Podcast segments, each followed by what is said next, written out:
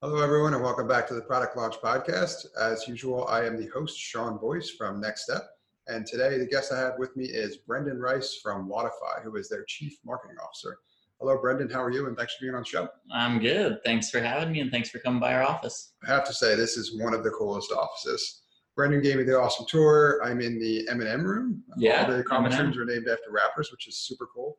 If you haven't got a chance to check out the Wodify office, I would highly recommend it. They're planning on doing some events uh, coming up. The space is well equipped to handle it. If you get a chance to be here, I'd recommend it. It's super cool that way. So, uh, as usual, I was saying thanks for being guest on the show. And if you could, for myself and our listeners, tell everyone about what what uh, let everyone know what Wodify is, and tell us a little bit about the story about how it came to be. Yeah, absolutely. Thanks again for having me. So, Wodify is a technology company, and we build software products for gym owners, coaches, and their members. Um, our flagship product is called Wodify Core, and that's a gym management platform used by uh, today used by about 5,000 gyms in 90 countries around the world. Um, but we've come a long ways since we started almost eight years ago um, to where we are today. So I can definitely kind of get into that that founding story. Yeah, I'd love to learn more about that. Uh, That sounds like some serious growth over time. And one thing that I think is really interesting is that you guys have done it all organically so far. Um, no outside investing thus far. Is that right? Yeah, so we've been bootstrapped since day one. Um, kind of going back to the early days, our founder and CEO, Amit Shah, was running a technology consulting company. So we had about a 30 person consulting company that would implement um, big enterprise software solutions and started doing CrossFit on the side. CrossFit, for those of you who aren't familiar with CrossFit, is um, a form of fitness that's usually small group training, smaller gyms where they're doing a lot of weightlifting, gymnastics. And he got really into CrossFit while he was running this technology business. But like a lot of founders and entrepreneurs, saw a, a problem and, a, and an opportunity to create a new technology to deliver a better product in CrossFit gyms. It's excellent. And it's something I recommend a lot as well to, to the people that I work with. Looking to build SaaS businesses is kind of get that industry expertise for yourself. Start with a problem and then work backwards from there, as opposed to pushing solutions. Uh, most that try to push solutions at the market, the vast majority of those software products fail, upwards of nine out of 10. Wodify is obviously the exception there. It sounds like you guys follow the right process. So, started, kind of had the technology company offering some services based on personal experience and having identified problems, started putting together solutions from there. And then, like, it sounds like Wodify was born out of that.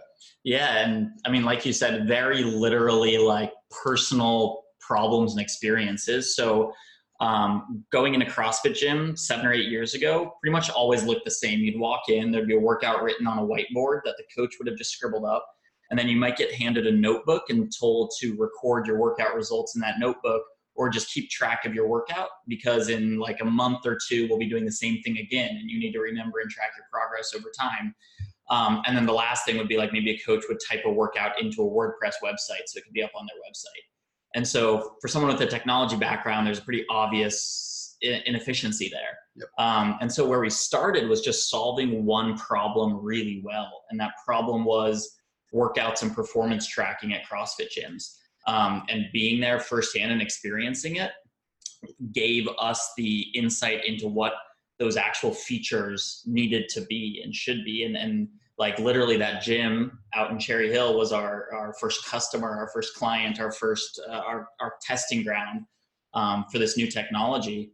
And uh, and it was actually started as a side project. So our, our founder was still running this consulting business got slow around the holidays took a few engineers and was like hey let's build this um, and we went from that first kind of prototype to our first paying customer in about eight weeks. Um, and, and again, we weren't a gym management platform back then. We were performance tracking and digital whiteboards for CrossFit gyms.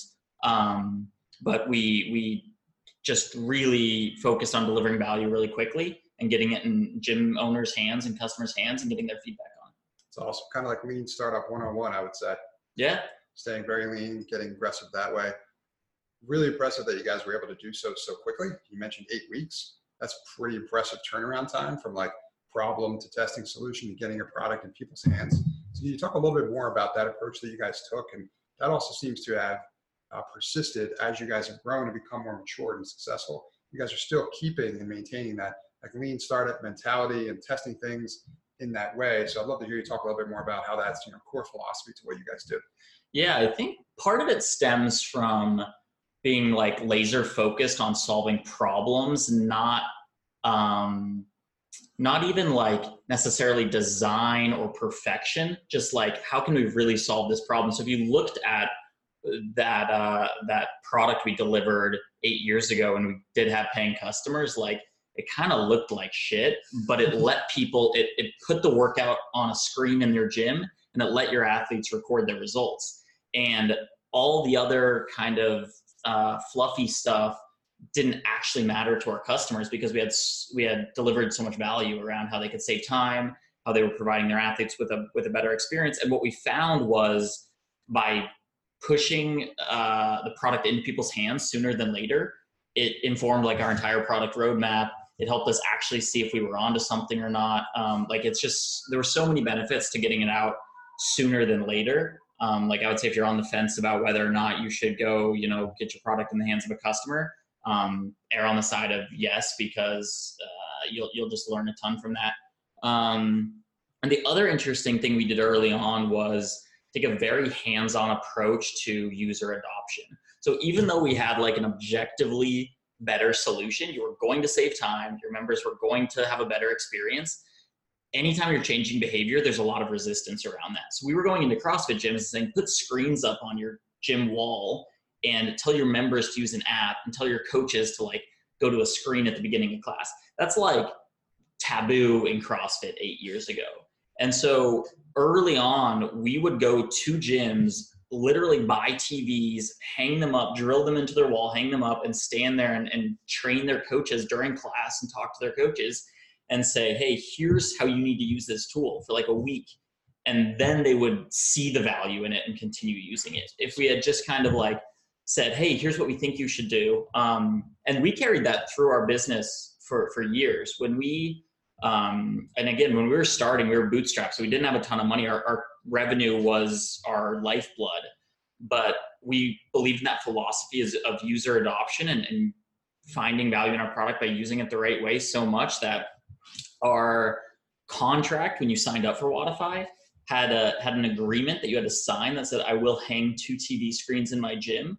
um, and you had to send us a picture of those screens or we wouldn't give you login credentials.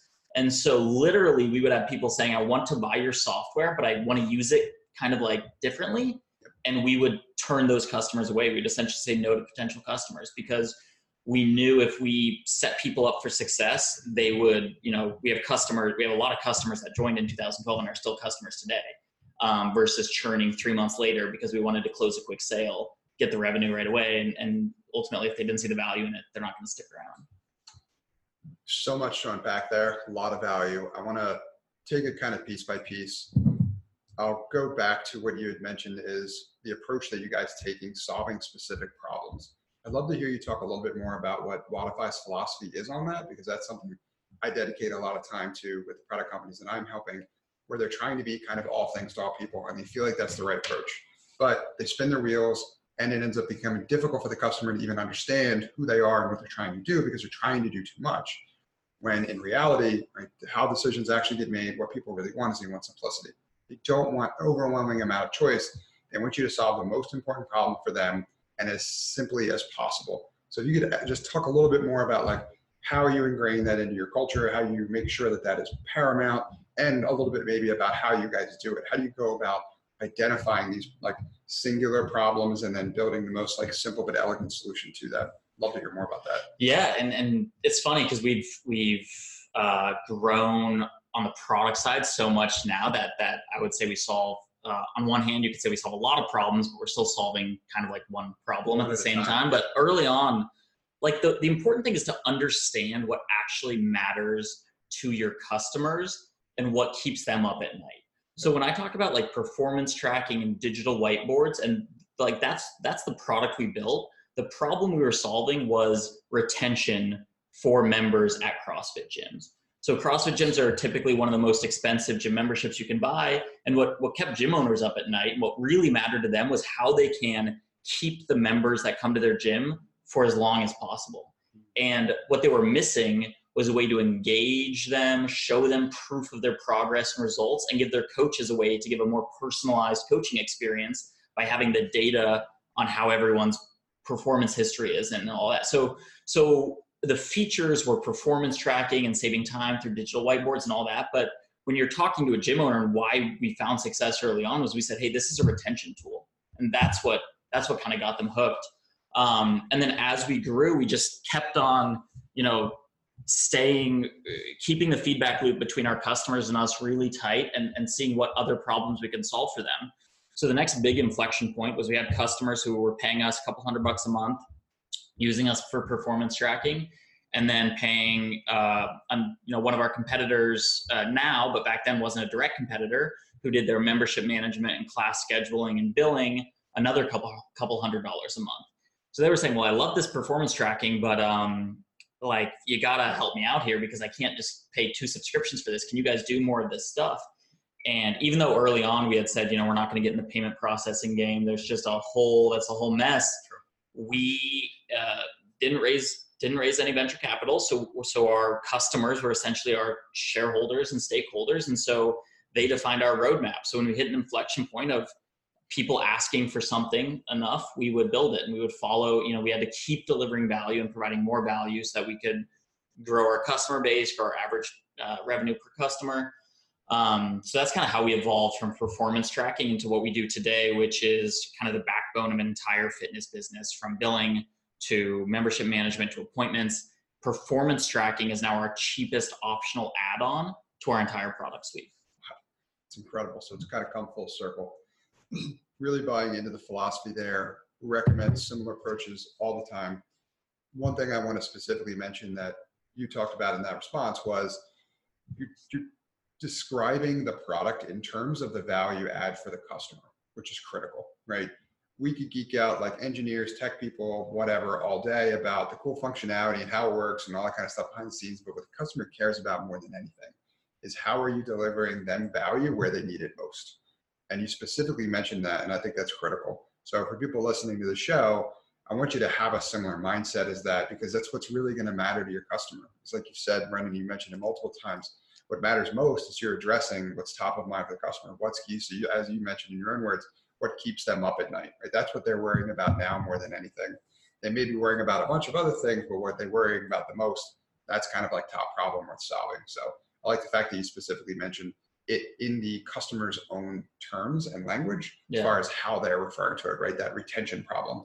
And more than likely, I'm sure once you guys better understood that problem in one gym, you ended up finding that pattern everywhere else. Yeah. And one way to know if you're actually solving a problem and kind of like on the right track, um, it, well, for us, so we had no choice. Like we had to charge customers. And so there's a huge difference between, um, between people like using or saying they're interested in your product and then paying for something. And that's one of the biggest like actual validations of, of providing value. So one was we actually had people who would start paying us for it pretty immediately, like I said, about eight weeks in. That's good.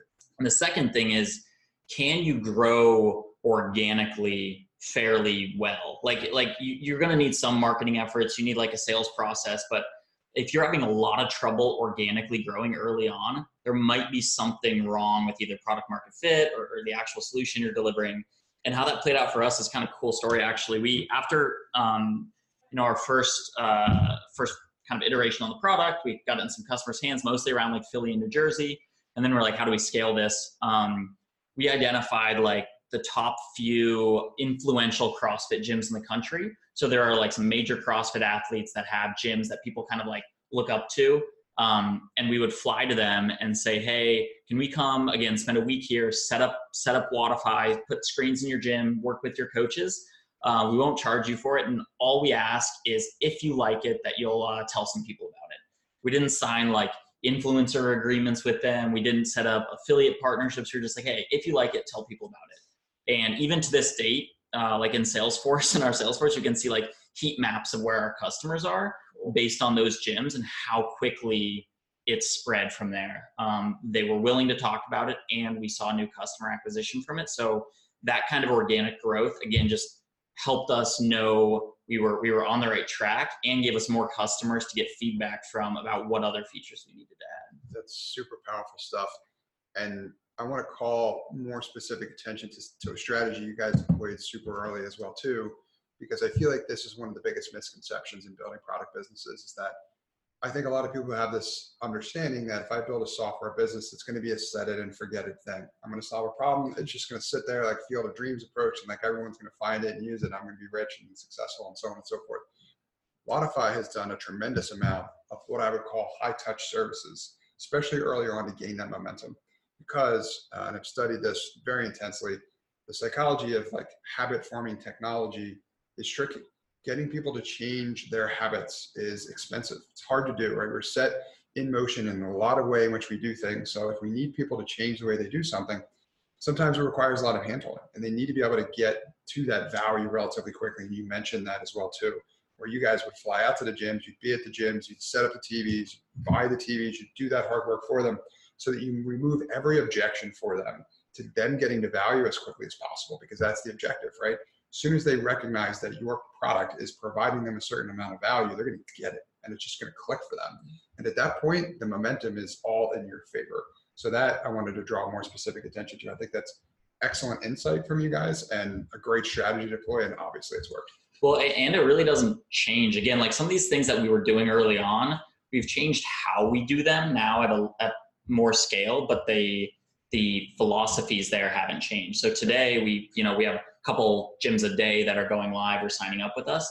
And we have an onboarding team and a customer support team that we still take a very hands-on approach to like let us help you set up your account and let us check in with you 30 days in to see if we're actually achieving the business goals that you signed up with us to achieve. So um, like our customer success and onboarding and, and even through sales are like still hold all of those beliefs today. It's awesome maintaining that throughout is also critical, right? That get that ingrained in, in the philosophy of how you do things early on. And it will, like you said, as you reach different levels, the strategy may shift, it might change. Uh, you may be doing as much high touch services for that with that specific strategy as you start to scale, but the philosophy remains. It was successful for you then, and it continue to be successful in the future. It just has to be updated as you make progress. Another thing I would call more specific attention to that I heard you say as well too is you'd reach out to some of these um, earlier customers and as part of your agreement would be you know you need to hang multiple tvs it's like this is part of the deal right? And if in order for this relationship to to work here's what you're going to you're, you're going to kind of have to meet me halfway kind of a thing. Yeah. And i love that. Like that speaks to product positioning to understanding your best fit customers uh, even like product led growth where you're getting the value as quickly as possible. But sometimes you said no right? Where the conversation didn't move forward in a way you guys knew was kind of required steps in, in order to have a high probability of success. I think that's a unique strategy that's often not used as much as well either. So I'd love to hear your thoughts a little bit more kind of about that as far as when you figured out that it was okay to say no to then that some instances it just wasn't going to be a great fit. Like when did you guys recognize that? And you know, obviously that's been successful for you is that something you would recommend others follow along as well too and perhaps like at what point in your like history of, of building what they're building. Yeah. So it's it's different for every company but for us um, you got to have a certain degree of confidence in what you're building and the and the solution you're providing. And so for us we knew that to get the value from our product and our offering you had to use it in a certain way that was so different from how gyms were currently being run that there wasn't really a middle ground and so you, you have to know your product and your market well enough to have that confidence to say no um, i think is the first step. Um, and really understand like like for us it there, there, you couldn't do this halfway. Like you couldn't have a kiosk and a whiteboard and have some people doing it one way and other people. So so we really had to kind of like be rigid and force that um, force that behavior change. So have the confidence to do it is one thing. And the second thing is just um, kind of having having a little bit of a long term outlook on it. Like one see one way I, I see it pan out um, sometimes, especially early on, is software companies developing customizations for bigger clients and kind of that distracting them from their vision or their product roadmap. And sometimes it's the right case, but but in our case, and for, for any software company trying to deliver a product at scale, even as tempting as that might be early on, um, kind of believing in your product vision and, and being able to say no even to big clients that are going to pay you a lot to solve like a custom need of their own. Um, I'll, but like where you might find success is when you when you hear from multiple clients or a big client that gives you something that actually does align with your product vision. And so one example for us is like we don't build custom solutions for big gyms, but we had one of our biggest customers, they're still a client today actually in New Jersey, um, early on reached out to us and was like, hey, if I can't add wait lists to my classes, I have to switch to this other. They were super nice about it, but they were like, I need to have wait lists. I have full classes. We, we didn't even have the concept of wait lists. If I can't add wait lists by like next week, they literally said by next week I'm switching. And our uh, founder and engineering team stayed up for like 72 hours and built wait lists and shipped it on Monday. Um, but the reason we did that wasn't because that's a big customer and oh my God, we can't lose them. It's yes, wait lists are a, a fundamental piece of what we need to build and in line with our product vision. Let's roll up our sleeves and build it. It's awesome. I love the i love keeping that like gritty mentality but at above all else what's paramount are the customer needs. And another thing you mentioned in that response too was not necessarily building around any one customer right? Is we don't build around one customer's needs we build around the patterns of customers needs. Yeah. and that's important too. So like maintaining that philosophy which enabled you to be successful before because this is something that product companies struggle with all the time right do I chase, you know, down all these rabbit holes, all of these customized features and functionality that the customer is looking for? And a lot of those times, the answer is no, eh, unless it's something that's experienced by the majority of your customers, because we're building a product company, right? This has got to be something that needs to scale. And there will be plenty of opportunity, perhaps, to build those things in the future, but you got to wait for all the rest of the customers kind of to catch up. Because if you jump on those things right away, that might actually be more of a distraction or make the experience worse for the rest of your customer base is kind of not there yet. Yeah. Yeah. Well said. Um, well, this has been super helpful, super awesome, a lot of value. I really appreciate you taking awesome. the time to share uh, your story. Is there anything else you want to share with us uh, about Wodify or any recommendations for people with product businesses before we kind of jump into the uh, the next questions I have uh, for you? Um, yeah, I mean, nothing, nothing else. I, the, the one other thing about Wodify that I think is interesting about our story and, and maybe helpful is we we talked a lot about um, our early days uh, and how we got to where we are today, being a bootstrapped company. Um, but the ideas of whether it's like lean startup methodology or just kind of acting scrappy and bootstrapped and resourceful can carry through to I think much later in in the life cycle of a business than some people uh, kind of think. And so the, the quick story there is um, we're almost eight years old now. Just last year, uh, the newest product we launched, we we literally tested using um, Tray and Airtable, which, if you're not familiar, is essentially Google Sheets and Zapier, um, and actually delivered a product to our customers, charged them for it using this very kind of lean startup MVP approach. Um, ended up do- doing quite well, and then you know after we had a couple hundred customers on it, built it into our application, started writing code. And, and I think that's a good example of just how you can take these lessons and whether you're trying to start a company uh, in the process of growing a company or at a later stage company, um, there you can take some of those lessons and some of that approach uh, into your company today. Definitely. I'm glad you mentioned that as well too. Uh, we talked about that previously. Whereas be as lean as you can in the beginning, vet the concept, get that into customers' hands, and then with significant traction, you can always make that technology investment, right? But upfront, I've seen that be more of a detriment when people bet big on technology before they truly understand the customer, before they have something in their hands that they're actually using, they're actually paying for.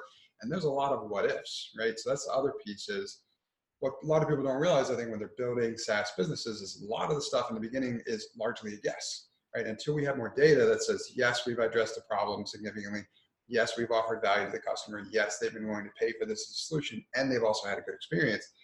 Making your big bet on custom code and you know a lot of time, a lot of money is a huge risk. So until then, be as scrappy as you can, right? Like address that problem as quickly and as efficiently as you can. Get that data. Now you have a, you're a lot more educated as far as whether or not that investment's going to make sense long term. Yeah, super well, uh, so very well explained. Um, so awesome, ton of value. Uh, the, the, other two questions I have for you before we wrap up is what resources would you recommend for other people looking to build and grow uh, product or SaaS businesses?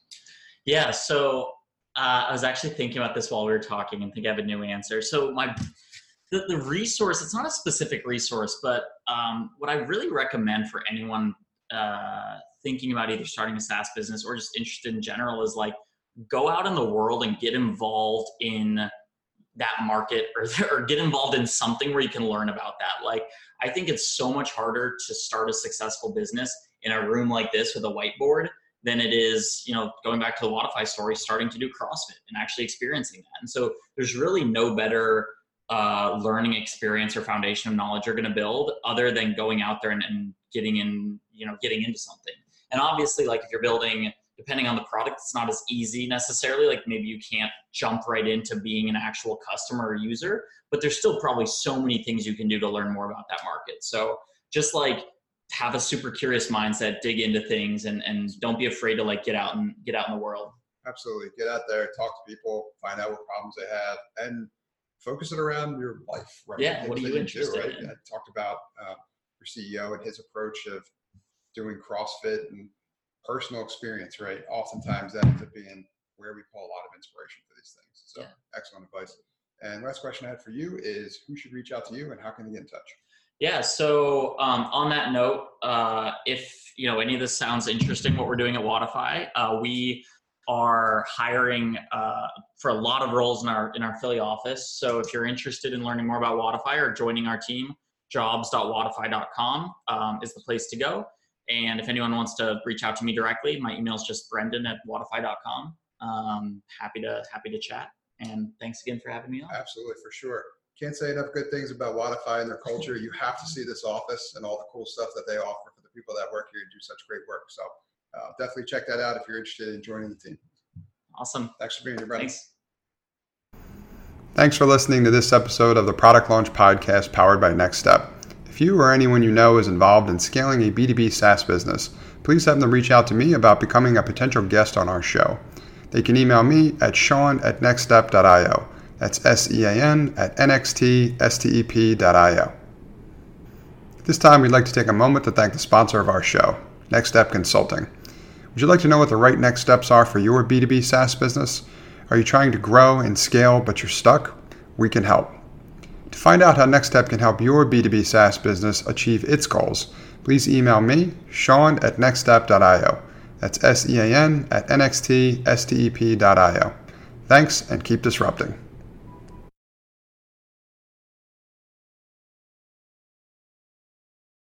Hey folks, Sean here, and thanks for listening to this episode. I hope you got a ton of value out of it. If you did, I'd encourage you to also sign up for my free five day email course about launching a profitable B2B SaaS application for less than $750. If you'd like to sign up for that course, you can do so at nxtstep.io forward slash B2B SaaS.